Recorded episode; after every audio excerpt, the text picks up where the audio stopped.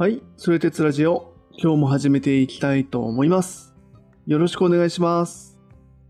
よろしくお願いします。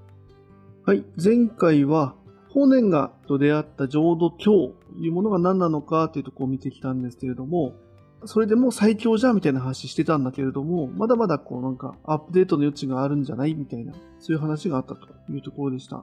そうですね。今回、ね、あの、親鸞っていう人を取り上げて、まあ、次回でこう、一辺っていう人を取り上げようと思ってるんですけれども、まあ、歴史的にっていうかね、こう、ある種、教科書的には、まあ、親鸞が浄土真宗を開いて、で、一辺が自宗を開きましたよ、みたいな。まあ、そういうのはね、多分、皆さんも聞いたことはあるのかなとは思うんですよね。うんうん、そうだね。てか、それしか聞いたことないね、むしろね。そうだよね。確かに。まあ、なんとなくね、本の名前とかはあるかもですけど、じゃあなんで開いたのとか、うん。ね、なんでそんなことをしなきゃいけなかったのみたいな話っていうのは、当然ね、歴史の教科書ではなかなか学ばないわけですよね。まあね、多分それやってたら終わんないんだろうね、う勉強もね。そうそうそうそう。で、まあ、せっかくなんでね、こう、それでラジオはそこを、まあ、お伝えしていこうっていう話なんですけれども、うんまあ前回ね、こう、浄土教、まさにその、まあ、中国とかであった教えっていうものをちょっとお話ししたときに、まあ、結局その、えっ、と、阿弥陀仏さんっていう、まあ、もともとはインドの王様だった人が、まあ、10校っていう、まあ、ものすごい途方もない時間、いう、あ、講義か。っていう時間修行した結果、その阿弥陀仏っていう仏になって、まあ、悟りを開いて、で、そういう阿弥陀仏っていうのは、まあ、本願っていうのをまあいっぱい立てたんだけど、まあ、その中にそのね、心の底からこの阿弥陀仏、私っていうのの救いを信じれば、まあ、皆さんをこう極楽浄土に引き取って、そこでまあ修行をさせてあげましょう。思ってると、もうそれ自体が悟りというか救いですよ、みたいな。まあ、そんな風な教えが、まあ結構、根っこにあるんだよっていうのを話をさせていただきましたと。うんうん私はさっき言った通り、その心の底から阿弥陀仏の救いを信じるって、それってなんかどうやったらできたって言えるのとか、そもそも人間にそんな一心に仏の救いを信じるなんてできるのみたいな、結構ね、そういう問題が起きてくるんですよね。うん。はいはい。まあそこそ南無阿弥陀仏って言えば OK ってもんでもなさそうだぞっていう話だってことなんだね。そうだね。そうそう。うんうんうん法然の、えっ、と、浄土宗まではそんな感じ。で実はちょっと先取りすると、一辺は、いや、言えばいいんだっていうふうに言ったんだよね。ああ、そうなんだ。おお。うん。そうそう親鸞はちょっと違って、やっぱり信じることは必要なんだけれども、うんうん。信じるっていうあり方が違うんだ、みたいなことを言ったのが、まあ、親鸞ですと。ああ、じゃあ結構その辺、うん。やっぱどう言うかみたいなところが結構論点なわけなんだね。この。そうだね。うかん。うん。どう言うかとか、その阿弥陀仏と唱える、まあ、ある種念仏を唱えるっていうのが、どういう働きとか、どういう心でやるのかやらないのかみたいな。そういうのは結構ね、テーマになってきてるようですと。ああ、なんかそのあたりって、まあこれ、この後話すのかもしれないけどさ、あの、うんうん。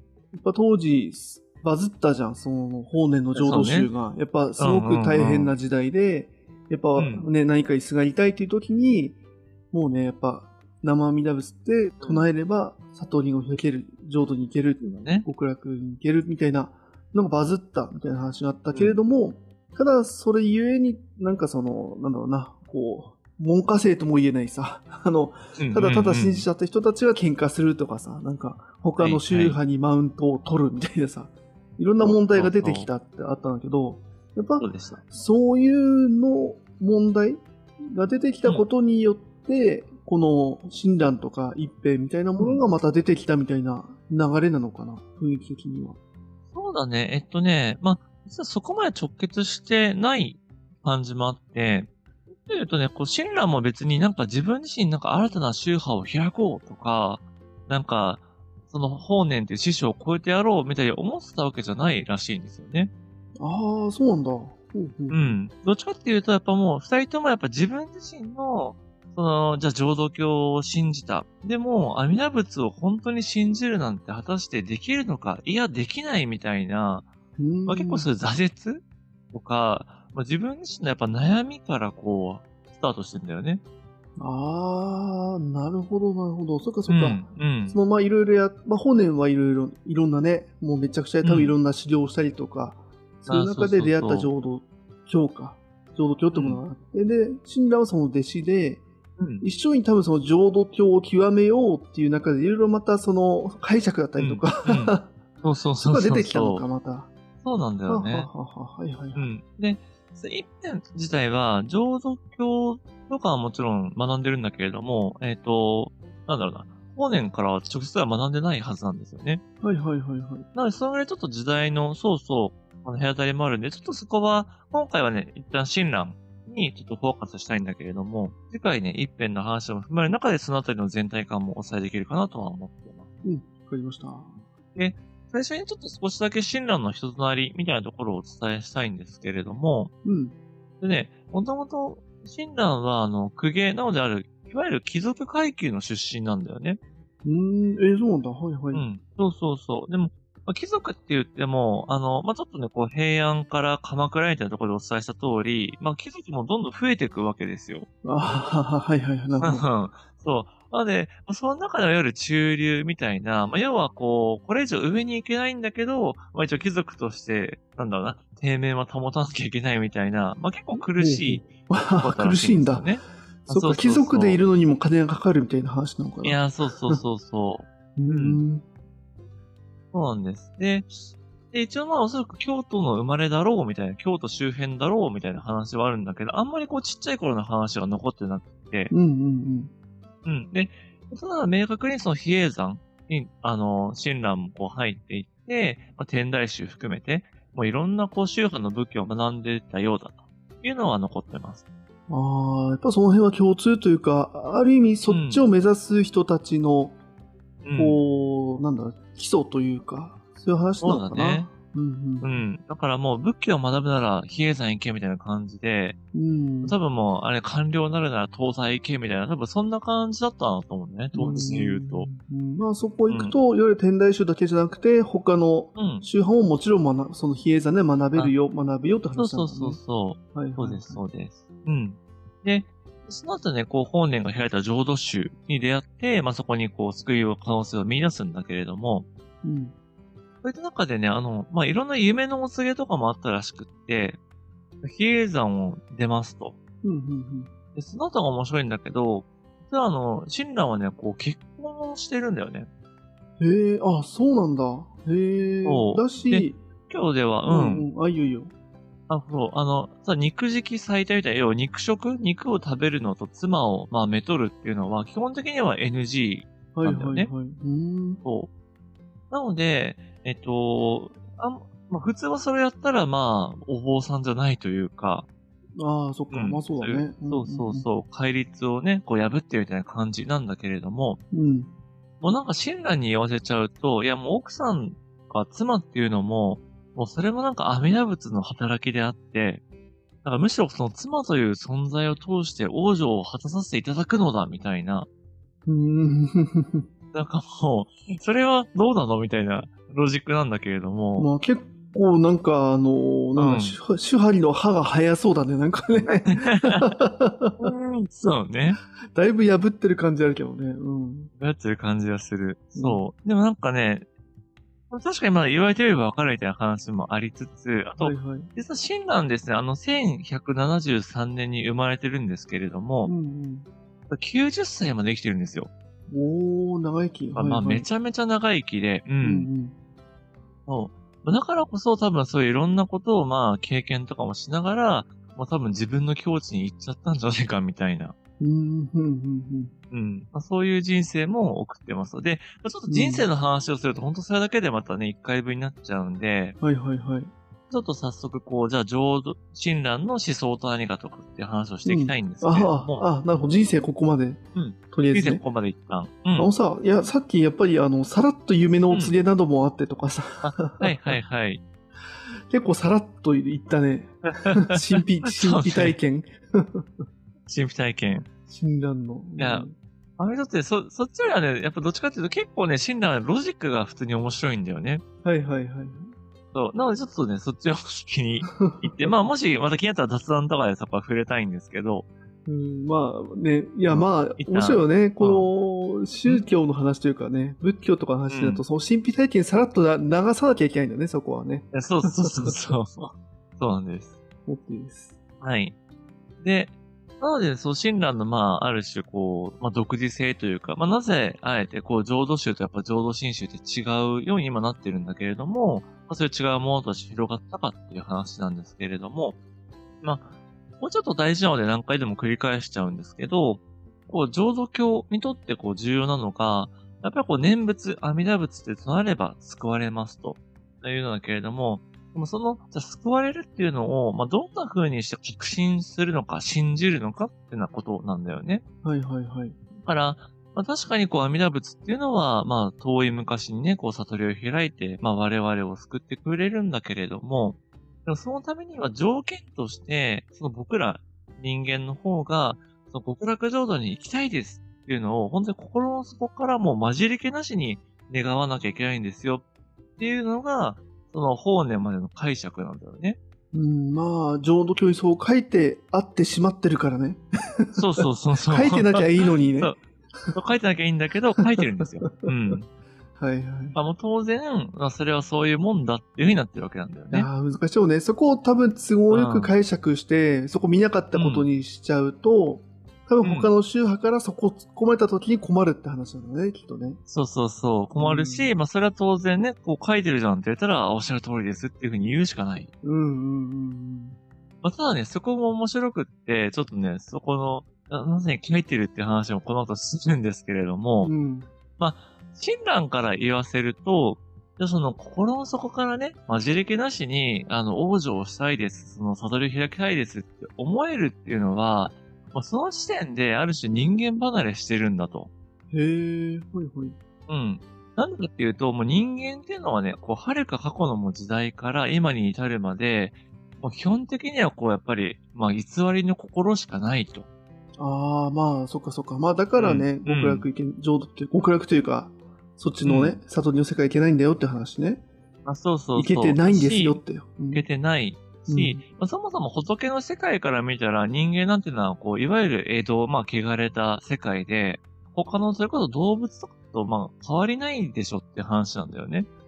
だからこそ、まあ、もちろんね、こう、釈迦様みたいな、こう、例外とかはあるかもしれないけれども、まあ、もう基本的には、こう、清らかな心でね、仏を信じきるなんていうのは、まあ、ないことなんだと。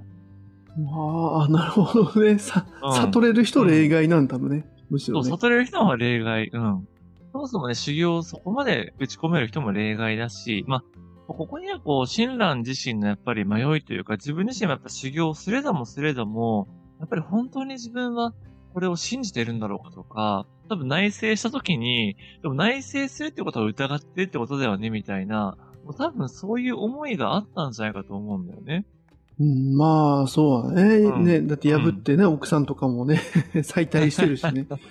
うん、いや、そうそうそう。だからこそ、なんだろうね、そんなことはやっぱ土台無理な話だと、その心の底からね、極楽浄土に行きたいと願い、願い切るなんていうのは無理な話だから、やっぱりこう、その前提で考えなきゃいけないんだっていうことを、まあ、診断は言っていくんだよね。いやー、いいね。これはなんか、うん、あの、本気で修行すればなんとかなるって思ってる人よりも、ある意味、その、やっぱりすごいことかもしれないよね。一旦ゼロベース、無理なのではないかって思うっていうのはね。そうそうそう。えー、ちょっと好きなちょっと人間ね、うん、そう。やっぱり人間らしいところがすごくあるんだよ。やっぱり、うん、要は、自分こそは、その、心の奥底まで、気兼ねなく、仏の世界を目指しているって思うこと自体が傲慢じゃないかみたいな話とか、でもそれって、結局、来世というか未来に救われたいっていう、そういうエゴが出てるじゃないかみたいな、まあ、やっぱそこにこう目が向いちゃう人だったんだと思うんだよね。うーん、すごい。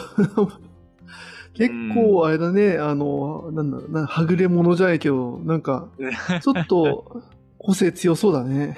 いや、そうそうそう。やっぱりね、あの、やっぱ独自性がそこにあるんですけど、じゃあ、どうするかっていうと、まさに兄貴が言ってくれた通りで、要は、書いてるじゃんっていうことを、どう解釈するかっていうような話なんだよね。でもっと言うと翻訳の話で、要は浄土教の経典っていうのは中国語で書かれてますと。うんうんうんうん。うん。なので、今そのね、さっき僕がその心から極楽浄土に生まれたいと信じて、まあその、阿弥陀仏っていう念仏を唱えるんだっていうことがどう書かれてるか、漢文でどう書かれてるかっていうと、えっとね、知人信行っていう、えっと、知人っていうのは、あの、心に至る。うんうんうんで、信行っていうのは、えっと、信じるとあと楽、あの、音楽とかの楽を、なんか行って読むらしいんだけど、それが、えっ、と、心から、まあ、例えば願うみたいな話で、で、欲生画国っていうのが、えっ、と、欲っていうのは欲するね。で、生は生まれる。うん。で、画国は我の国っていうので、要は阿弥陀仏の国極楽浄土にっていう話で、要は、あの、まあ、欲生画国は分かりやすいよね。その阿弥陀仏の極楽浄土に生まれたいと欲するっていう話。うんうんうんうん。うん。で、指針っていうのは、まさにその心を尽くして、まあその信じるっていうような話なんですけど、要は経典にはこの漢字8文字しか書いてないわけよ。なるほど。うん、まあ、書いてないというか、まあその漢字8文字をある種翻訳して、心から極楽浄土に生まれたいと信じて、まあ尽くして願うなら、みたいな風に訳してるわけなんだよね。でも実はこの親鸞っていうのは、まあまさにすごい人で、この自身、えっ、ー、と、心を、まあ、いたす、尽くすみたいなことを、あえてね、こう、我々人間が心を尽くすんじゃなくて、これはアニラ仏のことを言っているんだっていうふうに解釈するのね。おー、ほうほうほうほう。つまり、この心を尽くすっていうのは人間の働きなんじゃなくって、阿弥陀仏がやってることなんだと。だから、阿弥陀仏は心を尽くして、その、我々のために祈ってくれているとか、その仏のね、その力っていうのを、まあ、人間に分け与えてくださっていると。おおはいはいはい。だからそれを信じるんだっていう風に、なんか捉え直すんだよね。おー、なるほど。うん。死後書いてないからね。いや、はいはい、そうそうそう、そ字を書いてないから。うんうんうん。こうしちゃうと、要は、あの、自分の心を信じるとかっていう、我のことじゃなくって、うんうん、阿弥陀仏の、まさにこう、慈悲の心とか、まあ、利他みたいなことを信じるので、そこには別に自分っていうのは関係ないんだみたいな、そういう風なロジックが出てきますと。一方、さっき言ってたさ、要は自分の心みたいな問題が問題じゃなくなるのってなんかわかるかな？あ、わかるわかる。うん。だってあの、そうだよね。そうそうそう。心から願えば、その、うん我が国に生まれ、うん、まあ、来れますよって言ってるのを、うん。もう全部その、祈ればじゃなくて、私は、みんなが来れるように、心から祈ってますよって、阿弥陀仏が言ってくれてるんだよ。安心しなさいっていうふうに捉えれば、あの、いいじゃん、解決じゃん、みたいな話だよね。そういうこと、そういうこと。そうそうそう。本当そうなんです。うんうんうんうん。そう。まあ、だからこう絶対他力みたいな、まさにこう自分で救われるんじゃなくて、阿弥陀仏様にも本当に救っていただくみたいな、本当にそれ一つだみたいな話になってくるんだけれども、だからここで言うと、そのね、今まさに何か言ってくれた通りで、どうすれば清らかな心でね、阿弥陀仏、生阿弥陀仏と言えるかじゃなくって、うん、どうすれば、その、いわゆるこう清らかなね、阿弥陀仏様の心の働きっていうのを、こう、受け取れるかみたいな。うん、うん、うん。そういうふうに、こう、テーマが変わってくんだよね。おー、すげえ。なるほどね。発信する側から受信する側になれるわけね。そうそうそう。まさに受信。そうそうそう。アンテナになっちゃうんだよね。うんそう。で、そしたらさ、別にもう結婚してようが肉を食おうが、別にそれだけで悪いってことにならんならないんだ、それは。ならない。そうなんだね。そのロジックはちょっとまだわかんないけど、そうなんだね。えそう。で、まあもちろんね、そういうふうに、こう、阿弥陀仏が救ってくれるから何やってもいいみたいな、そう、うん、ね、それこそ犯罪を犯してもいいしとか、うん、まあ、実際さ、経典読むと、あの、前回おっしゃった通り、その仏、いわゆる、お坊さんを、例えば傷つけるとかね、仏像を傷つけるとかやっちゃダメだよみたいなことが書いてるわけなんだよね。うん、うん、まあ、そんな風に、こう、何してもいいんだみたいに開き直るっていうのは、もうダメだと。それはまあ本願ぼこりっていう言葉があって、うん。ちょっと戒めるような言葉もあるんだよね。はいはいはい。うん。で、まあ、ただ親鸞自身は別になんか救ってくれるから何してもいいじゃんとかってことじゃなくって、うんうんうんまあ、結局はその修行を仕切った上で、やっぱり自分自身っていうのはもうそんな清らかな存在にはなれないと。うんうんうん。むしろそれをないものとして捨捨て去って、いや、自分は清らかなんだっていうふうに言うことこそが間違いで、うん、うん、うん、だから別に例えば、結婚した人がいるとか、肉を食いたいとかっていう気持ちになった時に、もうそれにもむしろ素直に従いましょうと。うん。うーん。うん。なぜならそれも阿弥陀仏が、その働いている、要は自分にはもう阿弥陀仏の、なんだ、慈悲の心が働いているから、うん、うん、うんその。自分が本当に純粋にしたいと思ったことを押さえつけるんじゃなくって、うん。するっていうことがむしろ阿弥陀仏様の、なんだろうな、こう、あの、あの心にかなっているんだみたいな、はい、はい、はい、はい。まあ、そんな風に、まあある種こう翻訳というか変換していくんだよね。おーまあ、都合いい感じはするけど、すごくありがたいね。あの、まあ一そうだね。般の大衆からすそうると。そう我々、うん。だって肉やっぱりね食べたいし。そうそうそう。うんね。やっぱりこう子孫もね、残したいとかって思うじゃないですか。はい、はい、はい。っていう時に、やっぱりこうね、我々凡人からすると、あ、それでいいんだっていうふうにやっぱなるわけなんだよね。うん、いやー、確かにね。うん、うん、うん。うん。はい。なので、まあやっぱりこう、まあ、ただやっぱり厳密さというか、その、ほなんだろうな、やっぱり、その修行みたいな感じからすると、やっぱりこう法然の浄土宗ともやっぱりこう一歩二歩、やっぱり全然違ってきてしまううん、。うん、うん、うん。まさにこの自分の心から、まあ、阿弥陀仏の心へ、まさにこう、発信側から受信側へみたいな。うん。うん。それで、やっぱりこう、ガラッとその雰囲気が変わっちゃうんだよね。ええ全然違うね。うん。そうう。ん、ね。だから本当に面白くって。でうん。う、ん。ただ逆にね、やっぱり、じゃあそれで問題が全部解決かっていうと、まあそんなこともなくって、やっぱりさっき言った通り、その、阿弥陀仏のまあ心の働きを、それは受け取んなきゃいけないんだけど、それってどうやって受け取るの？みたいな話とか、それがある種自分の心と一致する？はい、はい、はい。うん。要は、さっき言った通り、じゃあ、ね、そう焼肉食いたいとかっていう時に、それって本当に阿弥陀仏が、そのあなたに働きかけていることの結果なの？っていうことはまだやっぱ残るわけなのよね。あー、なるほど。そっか、そっか、そっか。うんそこは、本当にあの、煩、ただの煩悩なのか、そうそうそうそう。が、あの、願ってくれてる結果なのかは分かんないんだ、そこは。そう。まだそこはやっぱり混ざっちゃってるから。行為でも、そこは違うわけな、違う可能性があるんだ。そうなんです。難しいね、結局。はい、はい、はい。うやっぱり行動の前に心があるとすると、やっぱり心はまだ問題になっちゃうんだよね。ほうほうほううん。なので、まあ、そこってどういうふうに考えていきますかっていう話があって、ほう。うん、うん、うん。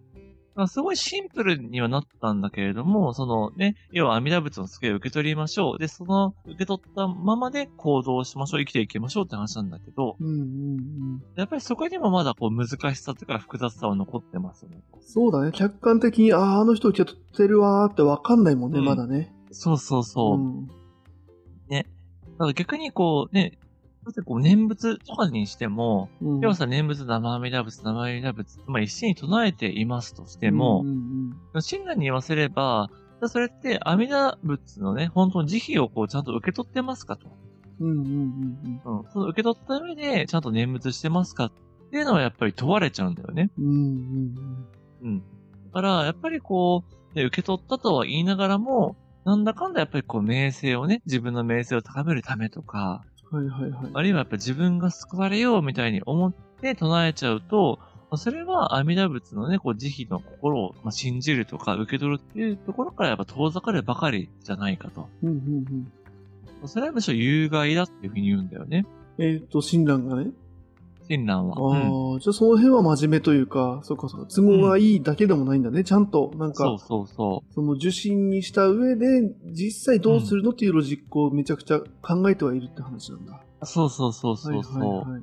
本当に受け取れてますかって要は、自分の心を本当にね、こう、一切曇りなく清らかにする必要はないんだけどう、んうんその阿弥陀仏のあなたを救いますよっていう心を本当に受け取ってますかっていうことはやっぱまだ残るんだよね。うん。うんうんうん。まだ、そうだね。うんわ、かんないね。うん。そうそうそうなんか言ったもん勝ちな感じがする。あの、そういう意味では、その浄土宗の、ね、一心に信じて念仏を唱えると、まだ解決してない気がするね、まだね。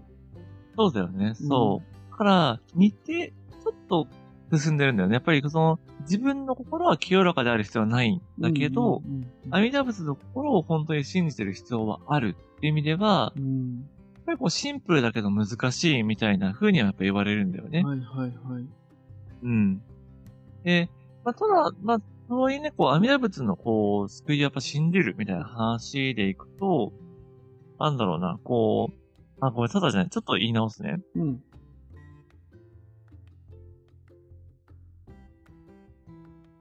そうなので、やっぱりこう、シンプルだけどやっぱ難しいっていう話はあって、うん。その阿弥陀仏に本当にこう救っていただくためには、ある種こう自分、あの、自我とか自分の心っていうものを、ある種こう徹底的に粉砕しなきゃいけないみたいな。うん。うん。うん。うん。だから自分の思い計らいみたいなものを全部捨て去って、もう本当に、例えば仮に自分の心があったとしたら、もう心を空っぽにして、そこを阿弥陀仏の慈悲の心で満たさなきゃいけないみたいな、うん。うん。そういう風な話にやっぱなってくんだよね。まあ、なるほど。難しいこと言うね。だし、多分、でも親鸞は多分それができる方の人だったってことなんだね。さっき言った通り、その、あそう。一心に信じて修行をするとか、本当に信じるってのって人間無理だよっていうのを多分本当にそう、それは悟ったんだろうね。そうそうそう。うん、親鸞は。そっちは無理だと思ったんだよね。うん。だからやっぱり人間の心をきれいにするとは無理なんだけど、うん。その汚れたものを捨て去って、うん。その阿弥陀仏の心を入れ、まあ受け取ったものを満たすっていうことができるっていうことまではやっぱり言ったんだろうね。なるほど。まあ、はいはいはいはい。わかる、わかる、わかる。うん。難しそうだけど。だから別に親鸞も、やっぱりこう、ただただやっぱりそういうことを考えたんじゃなくて、やっぱり必死に修行をして悩みに悩んだ結果、やっぱりここに至ったっていう話ではあるんだよねうん。うんうん。うん。まあ、そう言われると、なんかすごいわかる気がしない？うーんと、親鸞の言ってることだよね。テラの言ってることとか気持ち？なんかこういう風にやっぱり考えたくなる気持ちだね。いやー、そうだね。だから、ある意味、その、法然と似てる部分があるよね。その、うん。なんだろうな、ん営みとしてはだよね。自分がやっぱりやってもやっても悟れない。で、そこへうん。どうするかって話と、うん。うん。やっぱそこで多分その自分がやりきった時に、まあ、挫折というか、ね、うん。これ無理だと思った時に何を考えるかっていうのが多分大事だと思うんだけど、うん、そこで診断は、いや、そんな信じるとかって無理じゃね？っていうところにめちゃくちゃ多分ね、うん。本当に思ったみたいな話で、そうだね。うん。なんかね、それを、その自分の心を捨て去るって多分表現してるっていうのは、これは多分あれだよね、その自分みたいにめちゃくちゃ修行をしなくても、その、そういう、その意識を持って、自分の心を捨て去るみたいな意識を持っていれば、一般大衆もできる可能性があるよっていう多分話をしてくれてると思うんだけどうん、すごく難しい話だよね。これって、だか法然っていう師匠がいて、親鸞でぶつかった壁が違うと思うんだけど、これと同じことが、こう、うん。親鸞と、その、まあ、弟子だったりとか、その、信じる対象にもありそうで、自分の心を捨て去らなければって思ってる時に、ね、じゃあどうなるっていうね。そうそうそうう。ん。まあ、悟りと似てるよね。悟らねばと、自分の心を捨てねばみたいな、うんやっぱ、そこが目標になった時に、それを達成する難しさってあるよねっていうのは。そうだねね。そうそう。うんでもそう伝えなきゃいけないっていう難しさもね、言葉でね。うん、それもわかる気がする。うん。そう。まあ逆に言うと、そこまで徹底して、やっぱり自分の心は絶対に清らかにならないっていうふうな確信を得るというか、うん。そこをやっぱり言い切ったからこそ、やっぱりこう、阿弥陀仏の救いにすがるっていうこう転換がやっぱり起きるみたいな、まあやっぱそういう結構究極的な強者とは思うんだよね。はいはいはいはい。うん。で、まあ、確かにこうね、僕ら、安人にしても、いやね、やっぱり君たちの心ってその綺麗にならないでしょとは言うとは思うんだけど、親鸞も。やっぱそれを受け取った側がね、じゃあ本当に、いや、本当おっしゃる通りです。だからこそ自分の心を捨てねばなりませんってやっぱなるかっていうと、やっぱなかなかそれは難しいと思うんだよね。で、実際、あの、一辺の時ね、次に言おうと思うんですけど、まず一辺の時代はこの親鸞の教えっていうのが一定広まってた時代なんだよね。ああ、そうなんだ。はあはあはあそう。だからこそ、その、信じればいい。あの、信じるというか、阿弥陀仏にすがればいいっていうのはみんな頭では分かってるんだけど、うん。やっぱそれができませんっていうのはやっぱ今度は課題になってくるんだよね。あー、ままだ難しかったんだ。そうまだ難しかった。うんうんうんまだまだやっぱり一般民主には届いてなかった。もう届いてても、実践できなかったって感じなんだよね。うんうんうん。で、ただやっぱりこの、その親鸞みたいな、ある種こう、ちゃんと、ね、天台宗というか、その比叡山に学んで、いろんなやっぱ修行をした人からすると、ぱりそういったこう、自分の力じゃなくって、まさに他力、絶対他力で、こう絶対っていうのは本当にこう、預けきるとか、まあ自分っていうものを本当捨て去るっていう意味でのこう、絶対っていう感じなんだけど、だから、そういうふうに、こう、自分自身をやっぱり捨て去って、阿弥陀仏にすがる。そこに、こう本当に全力を注ぐっていうのが、やっぱりこう新しい、まあ救いの形というか、まあ信仰の形なんだっていうのがやっぱり導き出される。わー、はいはいはい。うん。っていうのがまさにこう完全な受動的態度としての、まあ、浄土真宗っていうような感じなんだよね。わー、面白いね。なるほどな。ね。その、なんだ、ウィトゲンシュタインじゃないけどさ、はいはいやっ。ぱこの自分の心を捨て去るってさ、うんあの、もう最後の結論じゃん。えっと、あ、ビトゲンシュタインだっけか。あの、最後あの、なんだっけ、最後の、なんだっけ、えっと、これを理解したものを捨て去らねばならないっていうねそうそうそうそうはいはいはい。そ語り尽くせるものについては沈黙せねばならぬっていうのが、ソビト・ゲンシュタインの論理哲学論考の最後の言葉だったよっていう話だよね。あ、そうそうそう。で、ただそれを理解するためには、いろんなやっぱり、うんあの、話があって、はいはいで、。それを理解することで、それまで使ってた言葉も全部無意味だったことが分かった段階で、やっとそう沈黙っていうことの意味が分かるよみたいな話ってあると思うんだけど、そうだね。やっぱこれ、法然も、親鸞もさ、やっぱ天台宗というか、比叡山でうん。きちんと、その当時のさ、ちゃんと修行をして、頑張った上で、で、あの、やっぱ自分の心を捨て去らねばとか、そういうね、絶対他力だっていう、ある意味その、本人たちなりの悟りみたいなものに至ってるわけで、で、そうすると、それまで修行してきた、いろんな大変だったものは、まあ、捨て去るわけだ。はしごとして。そうだね。だからそれと同じよね。お前ら沈黙しなきゃダメだぞって大衆に言ったとして、あ、うん沈黙しなきゃ、うん沈黙しなきゃってさ、難しいから、それのはい反動としてさ、これやっちゃうと、なんかやっぱ、やっぱ狩猟しなきゃね、みたいな風になって、そうだね。でその後、あ、やっぱ狩猟無意味だったっていう、やっぱなんかその、道のりみたいなものはなんか出てきそうだなっていうのと、やっぱ結論から言う難しさみたいなものを感じる そうね。けど、でも結論が、そのね、自分の心を捨てる生阿弥陀仏って、を受信しろみたいなさ、うんそのうん分かりやすいその話がなければ人はついてこないし、みたいなね。そうだね。誰もその本開かないし、みたいなさ。そうそう。話聞いてくれないしね。そういう難しさを、と面白さを感じるかな。うん。そうそうそう。ただ、本当に多分そうで、まさにね、こう、親鸞が例えば教えを言うとしたら、阿弥陀仏に絶対にすがりなさい、頼りなさい、自分の力で王女をしようとなってしないでください多分言うと思うんだよ。やっぱりその親鸞の言葉の根底には、まさにこうリアルな体験というか、やっぱりこうね、何回も言っちゃったんだけど、やっぱり自分の力では無理だと。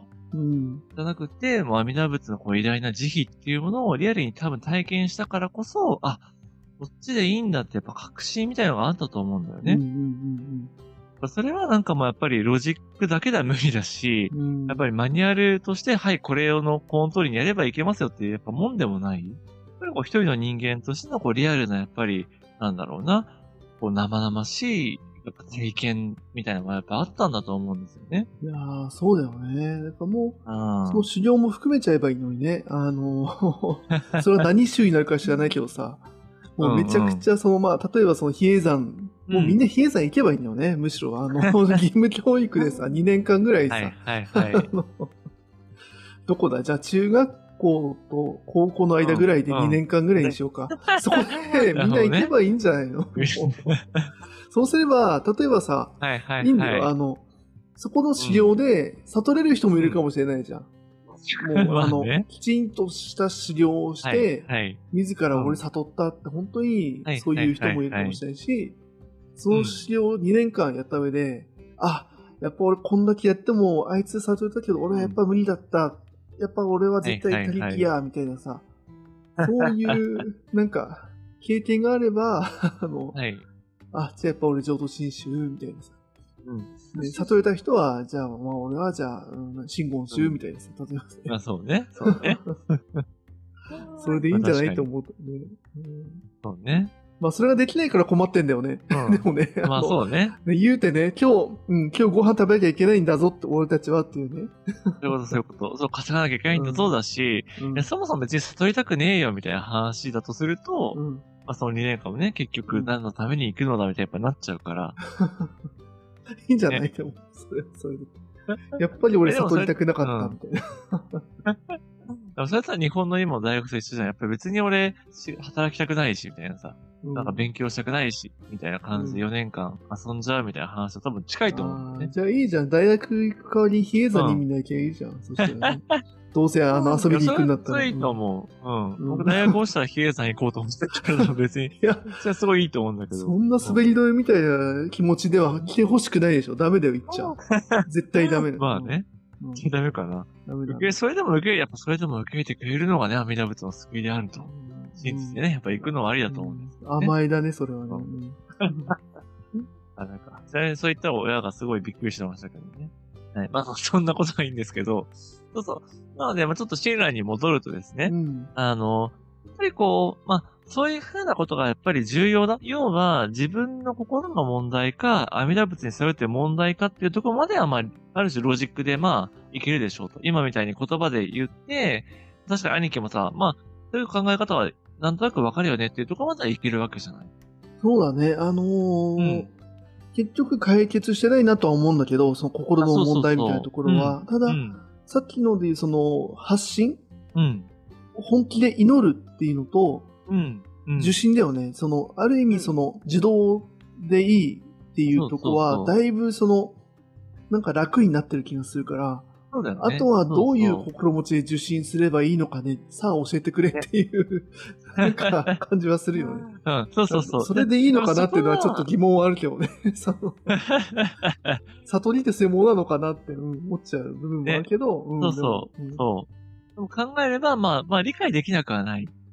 さっき言った、最後教えてくれっていうその一歩は、やっぱり自分で踏み出せばならぬ。踏み出さねばならぬというか、やっぱりその腹の底に落ちるかどうかっていうのは、もうその人の体験の問題だみたいな。うんうんうんやっぱりちょっとそこは、もう、なんだろうな、宗教としてやっぱり信じるというか、うんまあ体験するとか、それこそお告げをね、得るとか、もうそういう世界にやっぱり入ってきちゃうんだよね。うん。うん、まあそこまではそうね、やっぱ、うん。診断でも無理な話だよね。そうそうそう。はい、オッケー、かにはい、オッケーとうんならないっていうね。そうそうそうそう。んうんあ逆に言うとやっぱそれ言っちゃうと、やっぱりそれは嘘になっちゃうというか、診断的には、やっぱりそこまでは無理であろうと。でそのギリギリのラインが、やっぱりこの、阿弥陀仏を絶対に信じる。ただその信じるっていうところの確信は、自分で何とか持ちなさいよっていうようなラインだったんだと思うんだよね。はいはいはいはい。うん。まあ、というような話ですと。で、ちょっとね、話変わっちゃうんだけれども、あの、これね、まさにこう歴史の教科書からも出てたかとは、出てて覚えてる人はいればって感じなんですけれども、シンラはね、あの本を書いていて、その本のタイトルがね、教行新書っていう本なんですよ。これは教っていうのは教えね。で行っていうのは、あの、修行の行を行うと。はいはい。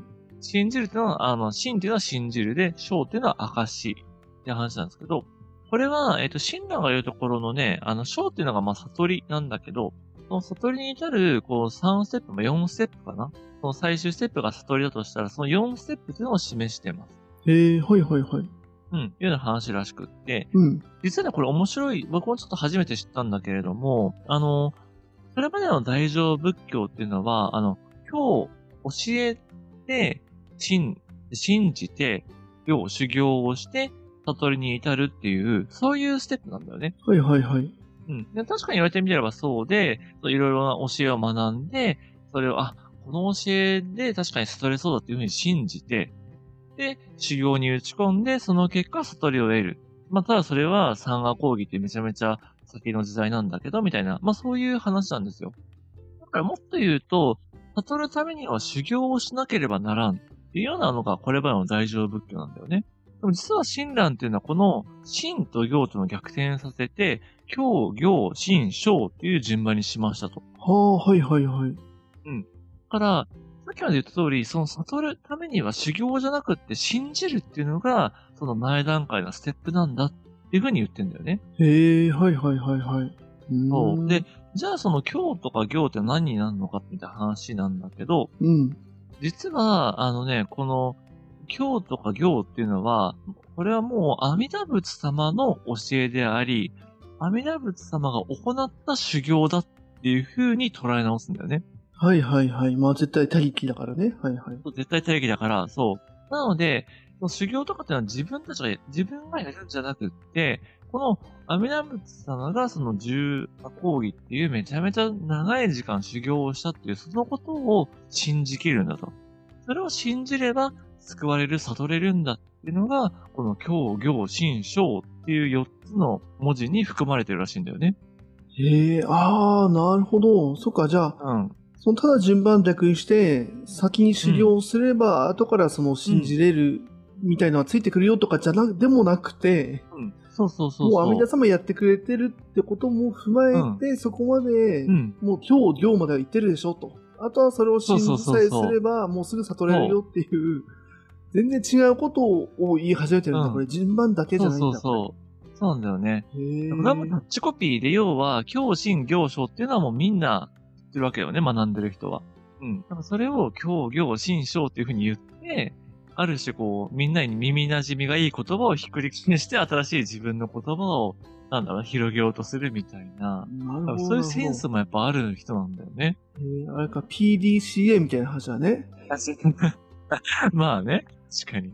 そこをなんか CPDA の方が重要ですよって言って歩いてるけど、実はそんな単純なな話でもなくて、この C はね、みたいな話ができるみたいなそうそう。キャッチコピーを作ってるそういうことですわかりやすい。そう。で、あ、何々って興味を持たせて自分の教えを伝えるみたいなね。はいはい。そんな風にこう言い表していて、で、あとはね、その、なんか歌とかも残ってて、いわゆるまあ和歌というか、そういうのでこう教えるっていうのも残ってて、ちょっとね、それをお伝えしたいんですけど、こう、弥陀の本願、真ずべしと。これ阿弥陀仏様の本願、あの、要は、修行の時立てた、あの、願いというか、これを実現するぞってやつね。で、本願信ずる人は皆、えっと、摂取不捨。これは、えっと、言葉としては、阿弥陀仏がその人々をね、見捨てずに救おうとすることを摂取不捨っていうらしいんだけど、うんうんうん。この摂取不捨の利益にて、えっと、無常学、その上ない悟りっていうのを悟るなりと。弥陀の本願信ずべし、本願信ずる人は皆、摂取不捨の利益にて、無常学の、無常学をば悟るなり。っていう、まあ、五七五調のね、こういう言葉を残してるんだけど、とにかくもう信ずるってしか言ってないんだよね、これね。まあそうだね。本ずっと願信ずうんべし、そうそう、あの、弥陀を、阿弥陀仏を信ずるべしと。で、しかもそれっていうのは、その仏教の教え自体よ、とか、自分自身の力をとかじゃなくって、もう阿弥陀仏の本願、もうそれを信じるんだと。本当それしかなくて、それができれば、もう実はね、こう念仏を唱えることすらも実は必須じゃないんだっていうところまで、親鸞は言ってんだよね。へえ、はいはいはい。だって行じゃないんだもん。信だから、信ずればもう救われるみたいな。本当に信じる者は救われるみたいな世界だから、で念なるほど。仏を唱えるっていう修行すら、もうぶっちゃけ必要ないんだよね。はいはい。行動いらないんだな。なるほど。そうそうそう、いらない。まあ、ただ、その本願を読むと、その念仏を唱えれば救われると言われ、書かれていると。うんうんうん。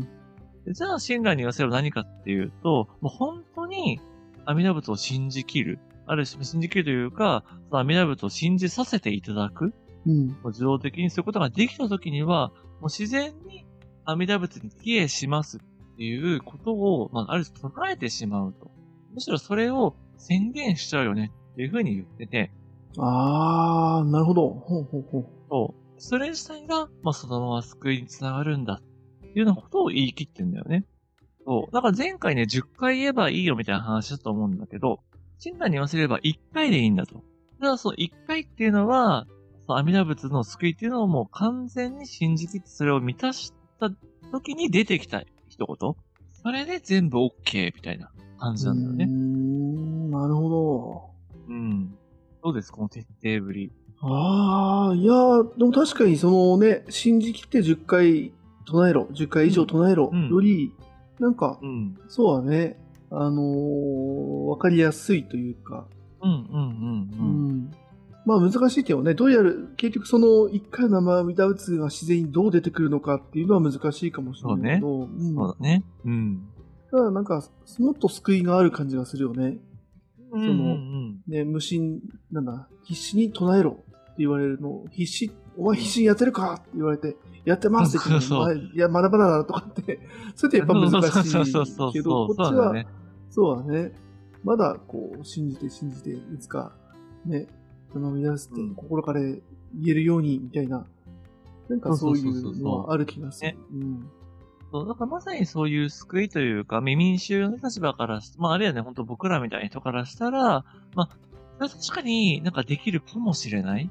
うん。もっと言うと、それこそさ、肉じき最大はダメとか言われてさ、うん。じゃあ、でももう結婚もしてるし、ご飯もね、言って食べなきゃいけないしっていう身では、じゃあ救われないのかっていう人がいたときに、いうん。や別にもうそれもいいんだと。うんとにかく、、もうあの、アメラ仏の働きを、あの、払いによって生きてるっていうことさえ信じるんだったら、それで救われるんだよっていうのは、もうそれがやっぱり救いになるんだとは思うんだよね。うん。いやーそうだね。確かにうんこれは今、その、悟りまでの道のりもだいぶ楽、発信から受信へっていうところ楽になってるし、それ以上うんに、その、肉じき最大みたいなさ、いわゆるタブーみたいなものが、あの、ちょっと取っ払れてる感じが、う。うん。すごいそっちの方がでかそうだよね。むしろ。そうだね。そうう一般の人に、その、広まるっていう意味ではね。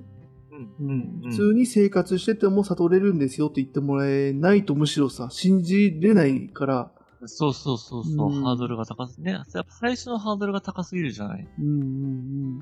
だからこそなんかその、うんいいねって言ってた、例えばその、浄土宗か。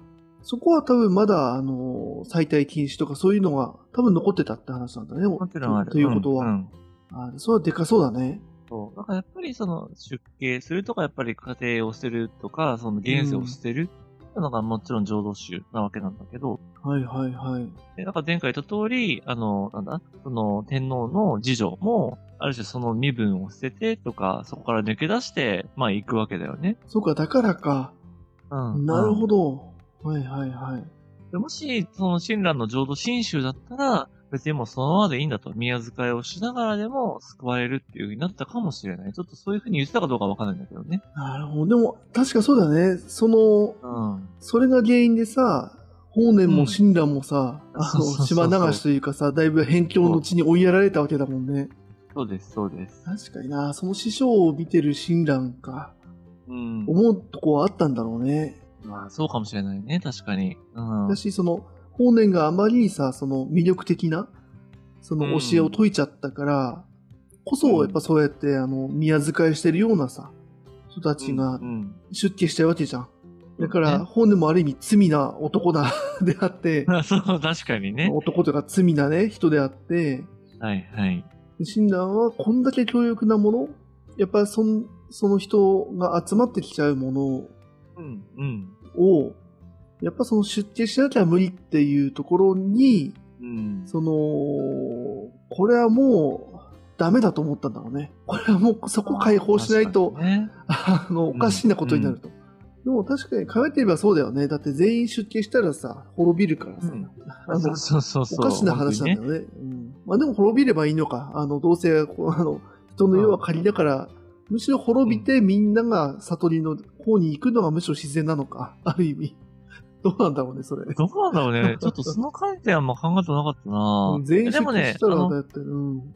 全滅じゃん。そうそう、全滅だし、でもそれがいいとは言ってないんだよね。要は、もともと仏教のやっぱり教団も、やっぱり、いわゆる普通に生きている人がいて、その人たちに恵んでも、要は、さ、その、空発とかさ、うん。その、なんだ食べ物とかやっぱ恵んでもらって、うん。逆にこう教えを伝えることで、まず協力関係で生きてるっていうのが、まあ、インドから続くその仏教集団だから、ああ、それはもうずっとインドうんからついてるんだ。ほうほうそう。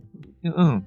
サンガみたいな話があって、うん。だからそこはこう全員出家せよみたいな感じでも多分ないんだよね。うんうんうんうん。うん。そう。まあ、やっぱりこう、この現世っていうのも大事なんだ。そう確かにそこちょっと僕もわかんない。なんかそれはちょっと調べてみたいなと思ああ、そうだ、ったんですけど。うんぜひ、そうだね。うんだってねねそして誰もいなくなるよ。まあ、そうだよね。全員極楽浄土に行っちゃうわけだからね。うん、だから最後のね、一人とか、もう宅圧もしてもらえないじゃん。もう誰もいないからね。そうそのままどうすんだみたいなね。まあ、確かに、それは本当まあ、そのまま合致し、合致してそのままね、往生するのかっていう話じゃん。うん。いや、確かに。ちょっとそれはなんか調べてみようと思います。うん。うん。でも、ね、兄貴が言ってくれた通りで、その、ただやっぱ出家するしないとか、うんやっぱ今のこの生活のままね、その使える使われないみたいな、結構そっちの方が、まあそっちもすごく大きいんだろうなって、確かに今話して思ったな。まあだからこそやっぱりこう民衆に広がるとか、やっぱりこれだけね、今の世の中でも浄土真宗っていうのがまあ残っている。うん。はいはい。まあ、すごいニーズあっただろうもんね。うん。ねいや、ほんとそうだと思う。うん。で、まあただやっぱ兄貴が言う通り、とはいえさ、やっぱ最後の一歩、そのじゃあ、本当にこれは阿弥陀仏のね、慈悲の心を受け取っていただいているのか、徹底できているのかっていうのは、やっぱりそこにはまだ一番その難しさがある。